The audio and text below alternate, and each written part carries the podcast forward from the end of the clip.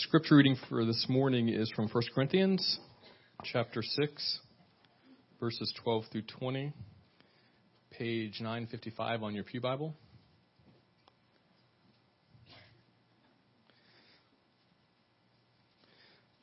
Let's stand together.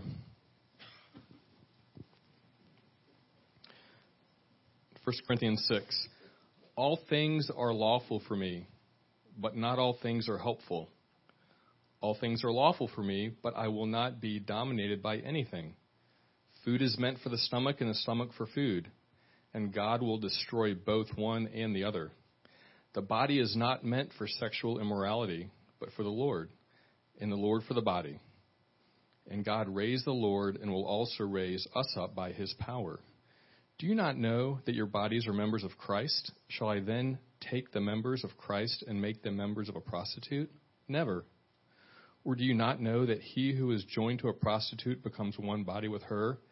For as is written, the two will become one flesh. But he who is joined to the Lord becomes one spirit with him. Flee from sexual immorality. Every other sin a person commits is outside the body, but the sexually immoral person sins against his own body. Or do you not know that your body is a temple of the Holy Spirit within you, whom you have from God? You are not your own, for you were bought with a price. So glorify God in your body.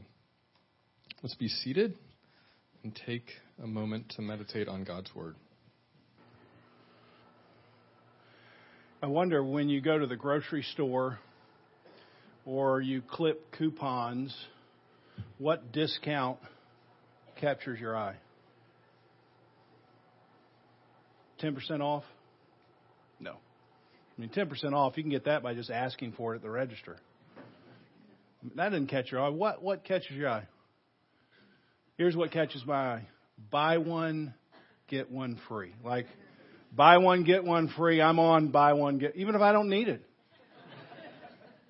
or two for one, right? Because there's something about feeling like you got something free. And so I, Nancy sends me to the grocery store. We need orange juice, milk, and eggs. What do you have to pass to get to orange juice, milk, and eggs strategically?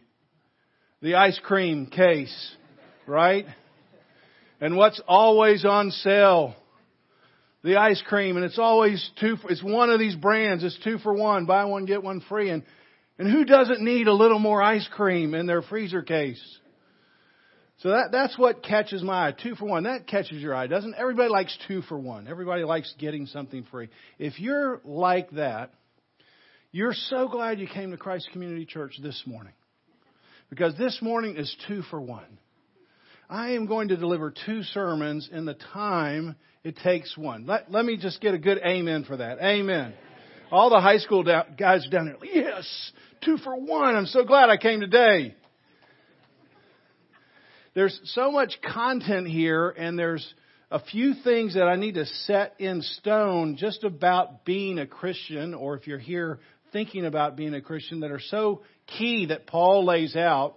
And then there's a few, a couple of realities that I want us to take home with us as we think about this topic of sexual immorality.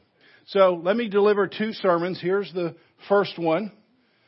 Three key phrases very critical in information if you're thinking about following Jesus. Very critical phrases if you're here saying, I don't know about this whole Christianity thing. What, what are the key phrases that I would need to know? And I suggest that Paul delivers three of them here. And, and three critical pieces of information for clarification if you're here as a follower of Christ. This wouldn't be new for you, but it would be helpful to have it really clear in your mind. So, uh, first sermon, first point. So if you're taking notes, verse 19, first critical phrase, you are not your own. Let's say that with me. You are not your own. We already said it one time in the Heidelberg Catechism, did we not? What is your only hope in life and in death? And what's the, what's the beginning of the answer? That I am not my own. We got to have that locked down in our brains. If you're, if you're considering following Christ, you, you need to understand that if you do, you will no longer be your own. If you are following Christ, you need to have it clear in your mind that you are not your own. And the reason you're not your own is that Paul says it right there in verse 20. Why? You, you are not your own. I am not my own because I was bought at a price. And what's the price? The cross. If you're following Jesus, you were bought at a price. His grace is free, but it wasn't free to him. It's free to you. It cost him something. It cost him his life. And so the gospel is the story about God, the true story about God sending himself into the world in the person of Jesus Christ. And on the cross, he took his perfect life and his perfect blood and shed it for you. He had an exchange on the cross. He took your sins. He died the death you and I deserve. And he exchanged that to you, if you trust in him, with his perfection. And that's why on the cross, one of the last cries on the cross from Jesus is, it is finished. It's actually an accounting term. It's a, it's a payment term. It's something you would stamp on a document to say paid in full. And so when we sing Jesus paid it all, that's what we're trying to say. And then what's the next line? And all to him I owe. See, I'm, I'm, he paid it all and now I'm not my own. I was bought at a price. And this idea of payment runs all the way through the New Testament. You'll pick it up in your Bible reading. Matthew 20, 28. The Son of Man, or Jesus, the way he describes himself, did not come to be, to, to be served, but to serve and to what? To give his life as a ransom. It's a payment term. To give his life as a ransom for many. The Apostle Paul in Ephesians 1 7. In him we have redemption. Same idea. A payment has been made through his blood for the forgiveness of our sins. So this word ransom and redemption, it's the same Greek word, and it has to do with the price that you have paid to, to set a slave free. And the idea is loosening a rope. So we were slaves to sin. We were bound up in our sin, and we had this giant rope that was too big for us to break the bonds of. And the Bible's very clear about our condition. If you don't know Jesus, you're a slave to sin, but on the cross, He makes a payment for that sin. And by trusting Him, these ropes are broken and you're set free. You're now able to walk out of that prison of sin and you're able to live the, the, the, life that God designed you to live. If you don't know Jesus, you just live according to your own desires. If you do know Jesus, you, you live according to His desires. You're not free to do whatever you want. You're free to live the way you were designed to live. That's the gospel. So, you are not your own. If you're following Jesus, you're not your own. If you're thinking about it, just got to have that locked down. I'm not going to be my own if I live for Jesus. Number point number 2 in this first sermon. You are not your own means, verse 13. Your body belongs to the Lord. Your body belongs to the Lord. You're not the owner of your body. Jesus is the owner. And when Paul uses the word body, he's not just refer, referring to your arms and legs, he's referring to your whole being. That's what he try, is trying to communicate there. And Jesus really was communicating it this way in Matthew 22 Love the Lord your God with all your heart, all your soul, all your mind, all your strength. Your, your whole being belongs to the Lord. You're, you're committing everything to Him, not just your physical body, but everything that makes up you as an individual. So if you're thinking about following Jesus, your whole being now belongs to Him. Now, this idea, this particular idea of our whole being belonging to the Lord created quite a tension in Corinth, and I believe it creates quite a tension in our culture. if you were to go to the first century Corinth, it's a very popular town, and it was located on two, basically on two harbors. So there were sailors that came in from the east and sailors that came in from the west, and they dropped off their goods and then moved them back. It was also a very athletic town. It was a very commercial town. There was a banking town. So there was a lot of, lot of traffic through Corinth. And at the highest part of the city was a temple that was dedicated to Aphrodite, the, the goddess of pleasure. So you have a lot of sailors coming in, a lot of business people traveling, and they end up in this city. Historians say that that temple every day had a thousand prostitutes. So all the business people, all the sailors could go to that temple and have their sexual appetites satisfied. The reason this was creating quite a stir is because sex outside of marriage, if you lived in Corinth, was totally normal. I mean, that was just everybody understood, everybody did it. It wasn't it wasn't like a big deal. So here Paul's going to come in and say something different, and it's like, hey, that's totally different than the way we've grown up, the way we've lived. And I would say that same tension, and you know this, it exists in our own culture. Maybe a little bit in a different way. We don't have a, a, a temple at the high point of our city, but just consider a couple of examples. Most of you are familiar with the website Ashley Madison. It became popular when their um, computer was hacked a couple of years ago. And it's a website for dedicated to adultery. Imagine that. Hey, I'm thinking about building a website. What for? Hmm, how about adultery? I mean, how does somebody think about that? Big, big one page ads in newspapers. This is one of their ways they sell their product. 74% of men would have an affair if they knew they wouldn't get caught. And then underneath that headline says, So what are you waiting for?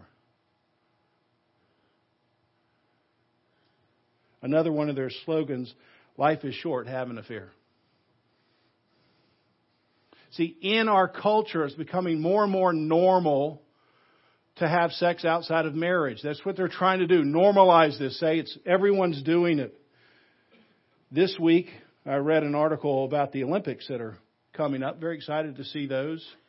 And just different things about security and safety and the number of people and all this kind of stuff. And in the article, it mentioned that the, the, in the Olympic village where the athletes were staying, they're provided with stuff from the Olympic Committee. And each athlete on, upon arrival, receives 37 contraceptives for a two week stay. Now, why is that? Because sex outside of marriage is normal.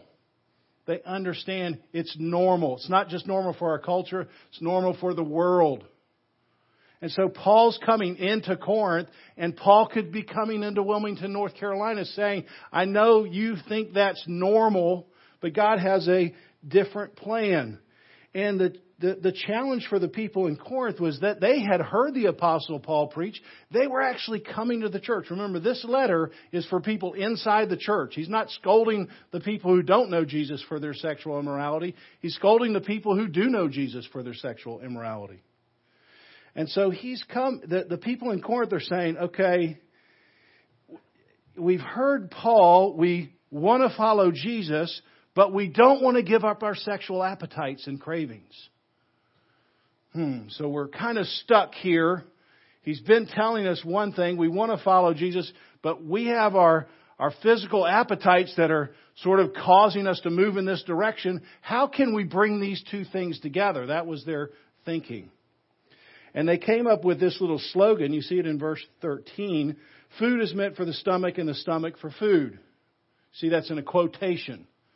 So Paul's just borrowing a little slogan in their day inside the church. And what they were saying is, hey, your sexual appetite is just like food in your stomach.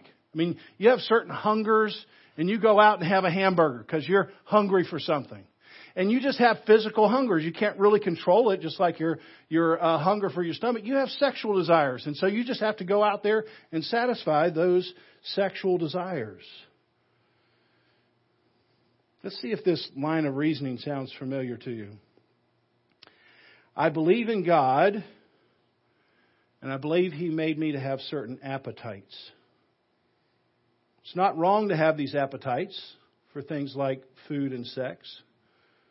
So I satisfy those hungers. Is that okay?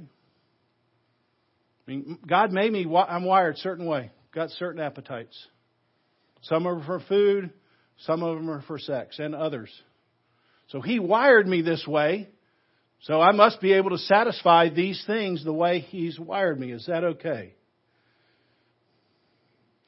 You can just see just how this is going to work out very poorly. And you don't have to be a Christian to understand this. If, if sex, if your hunger for sex and sex is equated with your hunger for food in your stomach, then people get reduced to objects.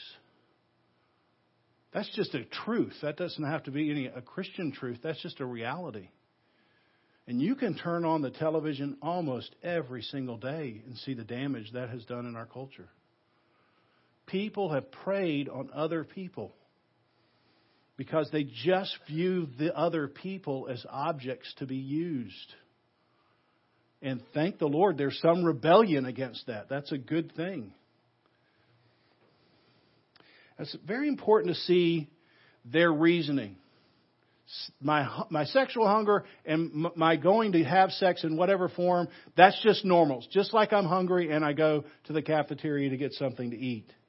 And let's see how Paul addresses this particular issue in Corinth. He says, well, yeah, your food is meant for the stomach, but you know, those things are going to be destroyed, but, but your body how you engage sexually is actually meant for the Lord. So it is true food is for the stomach. You're making a good parallel, but then you're trying to take that over here to an area it doesn't work. How you engage sexually, how you use your body, it's actually meant for the Lord, meaning it's not meant for you. Do you hear that? Why? Because your body is not your own. That's what Paul's trying to help us understand. That, that if you're a Christian, you have a new ruler over your body. You used to be the old ruler over your body, right? But you met Christ and now He's the new ruler over your body. So what do you have to do according to Paul in 1 Corinthians 9? I have to beat my body and I gotta make it my slave because I have all these desires that are going to burst out and cause me to do things that now, because I have a new ruler, I have to live in a different way. And so we don't get to live according to our physical or emotional appetites because we're ruled by God. So, your, sexual, your sexuality doesn't belong to your body and your desires. This is so critical to understand. Your sexuality does not belong to your body and your desires. Your sexuality belongs to God. Now, if you're a Christian, you should know this. If you're not a Christian, this is critical information for you. Because if you say, I'm going to put myself underneath the, the rulership of Jesus because he bought me at a price, then, then I'm going to live according to his rules, which is the third point. If I'm not my own, if my body belongs to the Lord, especially in regards to sexual practice, then how do I know what God wants? How do I channel these hungers in God glorifying ways? This is the third point in my first sermon. Verse 16, it is written. How do I know what's right. I mean, I, what I've been doing is just following my desires. Now I've gotten underneath the lordship of Jesus. How do I know what He wants? He's the new ruler. Well, thankfully it is written. God is the divine designer and He's the owner. And the Bible is like the owner's manual about how to live your life according to God's desires. So again, this is so important. It has to be clear in our, in our minds. If you decide to trust in Jesus, if you decide to give your whole being to Christ, then you don't get to write the owner's manual. I just want to say that so clearly. If you decide to follow Jesus, He's provided an owner's manual. Here it is. It is written. It's exactly how Paul's doing it. Hey, I understand all of y'all's desires. I know how you grew up in Corinth and blah, blah, blah. But it is written. He doesn't say, I said something or I think something. No. Something was written. And we're following this owner's manual. Our body works in a particular way that God has designed. And He's the owner. He's, He's the designer. And so He's saying this is the way you're supposed to live. And if you were to, if you could just turn to the chapter in here about sexual uh, desires, he would say those are God-given great desires. He even quotes Genesis chapter 2, 24 that sex came from God in a good way. It's beautiful, it's healthy, but it's only beautiful and healthy in God's design when it's between one man and one woman inside the covenant of marriage. Is that clear? Now, that's not our cultural take. But God in the manual is very clear. He, he has desire, designed sex. It's a good thing. He's for that. But he's for it in a particular way, and that way is between one man and one woman. And it's inside the covenant of marriage. Now, the, probably the best illustration that I've used many times here is that your sexual behavior is like a fire in your home. Is a fire in your home a good thing? Well, as long as it's in the fireplace, it's a good thing, right? But a fire in your home in the kitchen or in your bedroom or living room, that's not a good thing. So the fire is, your sexual appetite is a good thing and it's supposed to be located in a certain way in the fireplace. And if it's in this context between one man, one woman in marriage, then it can warm up a whole home. But if your sexual desire jumps out of the fireplace in any way, pornography, homosexuality, adultery, any kind of sex outside of marriage, then it burns things down. Could burn down your whole family. Seen it happen. Somebody couldn't control the fire. It got outside of the covenant of marriage and it's burned down a whole family. Children's lives burned down. Could burn down a whole church could burn down a whole culture. And as David in the Old Testament found, could burn down a whole nation. See, this is a very powerful fire. And it's meant for good. It's such a good thing, but it's meant for a particular place. And when it gets outside of that place, burns things down. So let me conclude this first sermon very carefully if you're a follower of Jesus or considering becoming a follower, then you don't get to write the owner's manual. Our bodies belong to the Lord. He has the manual. He's clearly laid out boundaries for sexual activity. Number two, my concern. I think many people inside the church want to live like the Corinthians not just on this issue, but other issues. You've heard preaching. You've responded to the gospel. You want to follow the Lord. But there's something about your old desires that don't match with the Bible. And so instead of saying, well, I've got to live by the owner's manual now because I was bought at a price. You instead try to reinterpret the owner's manual or make it say something that doesn't so you don't have to change. That's the Corinthian way of living. I want Jesus and I also want to fulfill whatever these desires are over here. And in any way I like. So if I have a certain desire, if I feel like I was born this way and it doesn't fit with God, then I've got to change the manual in some way to make sure I fit inside the, the, the boundaries. Does that make sense? People do this all the time. And it doesn't have to just do with sexual immorality. So if you're doing that, I think you're in a, in a dangerous place. Second sermon. Oh. This is the free part, right? This is the free. It's actually only two points, so it's a little bit like buy one get one at half price. So I'm sorry about that. But here's, here's my second sermon. Could say so much more here, but I'm, I, I just want to point out two, two realities for Christians that you need to have in your mind when you're faced with temptation, the temptation of sexual immorality. There's two realities I want you to have in mind when you're faced with this temptation. And everyone is going to be faced with this, and we're all regularly faced with it in our culture. Number one, a practical reality is that Paul understands there's an ongoing war to rule our heart. Paul understands that there's ongoing war to rule our heart. Look at verse 12. They've got another slogan. Again, you see it in quotes probably in your Bible. All things are lawful for me. Probably they picked this up from the Apostle Paul himself. Because he said, hey, we're not doing the Jewish Old Testament law things. We're free from that. And so they said, oh, good. All things are lawful for me. And Paul wants to put a qualifier on this little slogan. And he does it by, but by saying, hey, but I'm not going to be enslaved by anything.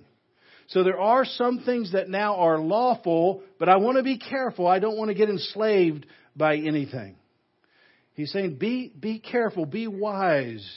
Don't use your freedom to become enslaved or mastered or dominated. See, Paul is an expert in the condition of the human heart. He is so perfect at this. He understands every human heart is the battleground for worship. You and I were designed to worship, and when shiny objects come along, they capture our attention, they might capture our emotions. And he knows this is a big battleground. So he's saying, be careful. There might be some good things out there that if you grab hold of them, or you grabbed hold of them too many times, you begin to worship them, and they begin to dominate you. Paul Tripp says this On this side of eternity, it's never enough to simply say this thing is permissible for me. On this side of eternity, it's never enough to simply say this thing is permissible for me. The issue isn't whether this thing is permiss- permissible. The deeper issue is will this permissible thing begin to enslave my heart? will this permissible thing begin to enslave my heart. If it will, I've got to really put the brakes on. Let me give a couple of examples. Is it permissible for me as a Christian to have an iPhone? To surf the internet? To have an Instagram that's connected to all my friends? Is that okay?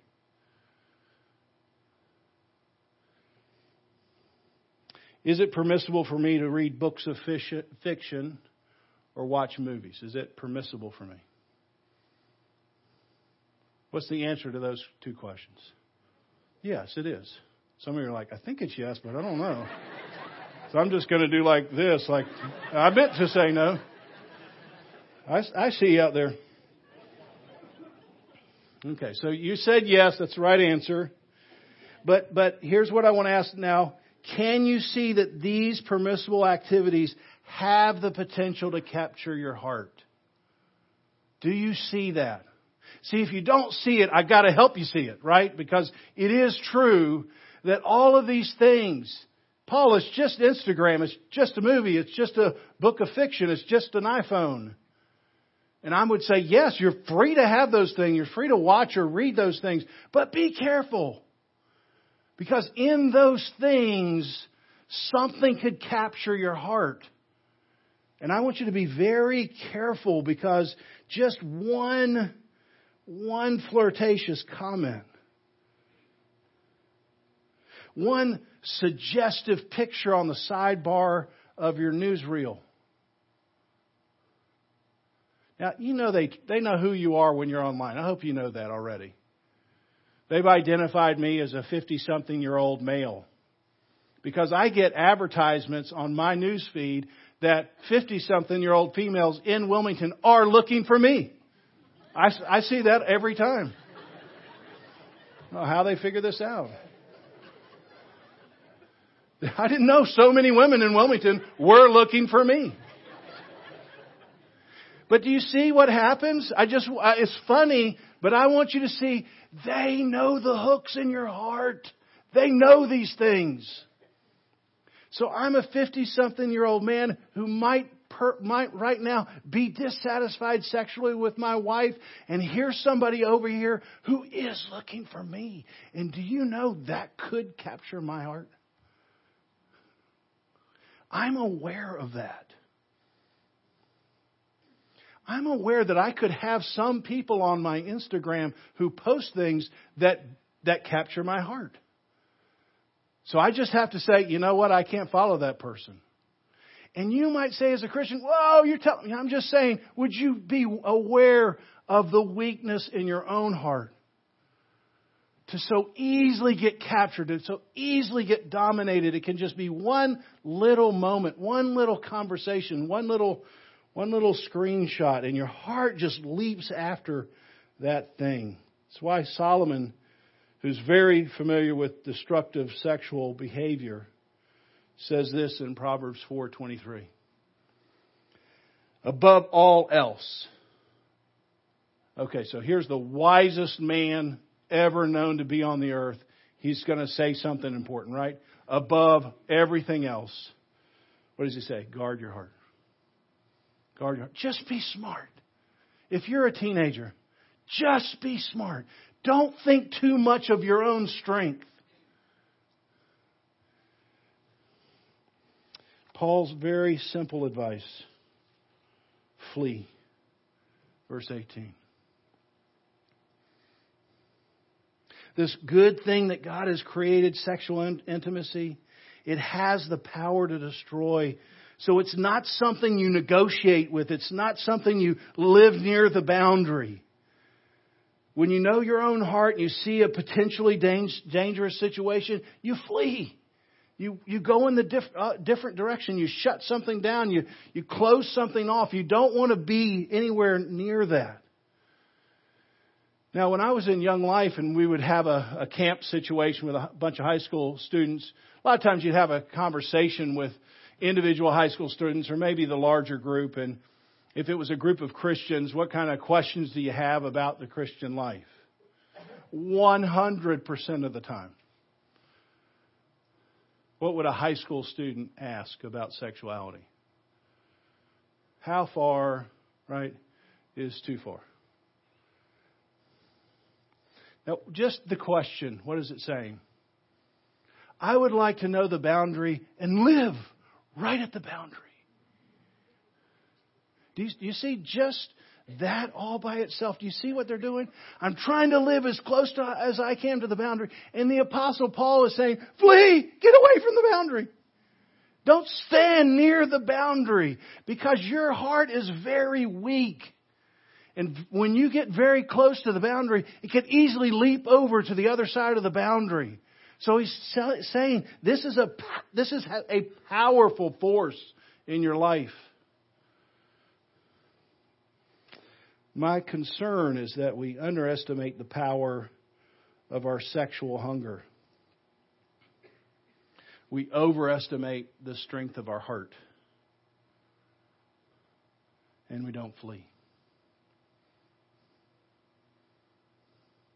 When you get the sexual engine rolling down the track, very difficult to stop. But we say, ah, that's not a big deal. I can watch that. I can have that magazine. I can have that news feed. It's not just not a big deal. Don't don't over oh don't underestimate the power. Don't overestimate your own strength. Second and last point of this these all both sermons. This this deserves a whole sermon, but I won't give it at that kind of time. There's a redemptive reality when you're facing sexual immorality. There's a physical reality. I've got to know my heart. I've got to know how easy it's captured by things. I've got to flee away from those things. That's just sort of like the practical realities that you would have placed in your life. And then there's a redemptive reality that Paul wants you to keep in mind. Very powerful verse, verse 15. Do you not know that your bodies, what does he say? They're members of Christ. When, when you come underneath Him as a leader, you're actually connected to Him in a way that's like saying you're part of His body. You're that intimately attached. Verse 19, do you not know that your body is a temple of the Holy Spirit? You see the value Paul's giving to your body. These are stunning claims. But what Paul's trying to help us unpack here and understand is that our bodies and souls aren't somehow separated. They're, they're together. They're two parts of this same whole.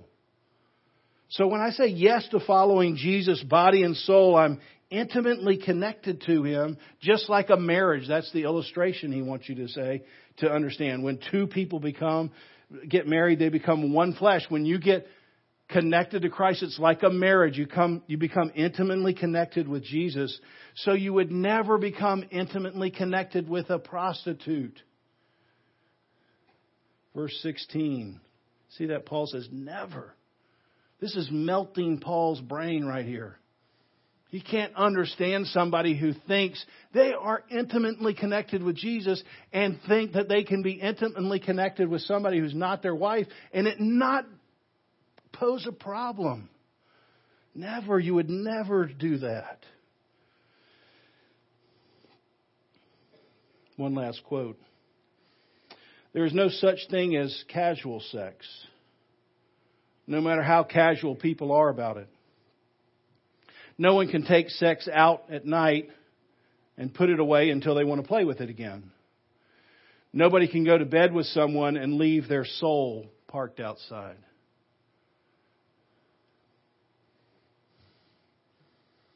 Sex is such a beautiful thing. It's a good thing. It was made before the fall. It's the way God designed us. But with sin, we pervert everything especially our sexual hungers. But if you say you're a follower of Christ, then you say, hey, I'm taking all of my desires and I'm submitting them to Jesus. And I'm going to learn how to follow his manual. And I'm going to be aware of, of the physical realities. I'm going to be aware of how weak my heart is and how easily it can be captured by something. So I'm not going to even use my freedom as an excuse to do things that would be bad for me. And I want to remember, I want to remember as a Christian, I'm connected to Jesus. We are connected in a way that would be like a marriage. And so this is a perfect Sunday to have communion. Because you're coming up and you're remembering, I'm connected. We're one body here. And I want to honor you. I want to glorify you with my body. Verse 20. So the deacons are to come forward, and you come come when you're ready, or when they come to your row. But I, I really wanted just to take a moment just to consider just the, the condition of your own heart in the, the context of sexual immorality. Do, are you are you aware of the things that capture your heart? Are you aware how weak your heart is? That it just only takes one little flirtatious phrase, one little picture to cause you to move across a boundary. Are you trying to live at the boundary? You're just always trying to live at the boundary. Would you pray for God to give you strength? Would you come forward if you're a Christian and say, just remind, I'm connected with Jesus' body. If you're not a Christian, then we'd ask you to not come forward. But think about what is ruling your lives. What desires rule over you? Let's pray together. Lord, as we come, we think about the bread that you took, which you said, This is my this is my body. And this is my blood that was shed, you paid a price. It's a price that we couldn't pay, and you did it with grace and kindness and mercy so that we could be connected again to you. So I pray that you would take these elements and serve your people in a way that would encourage their hearts, their minds, their soul, and their strength. Pray in Jesus' name. Amen.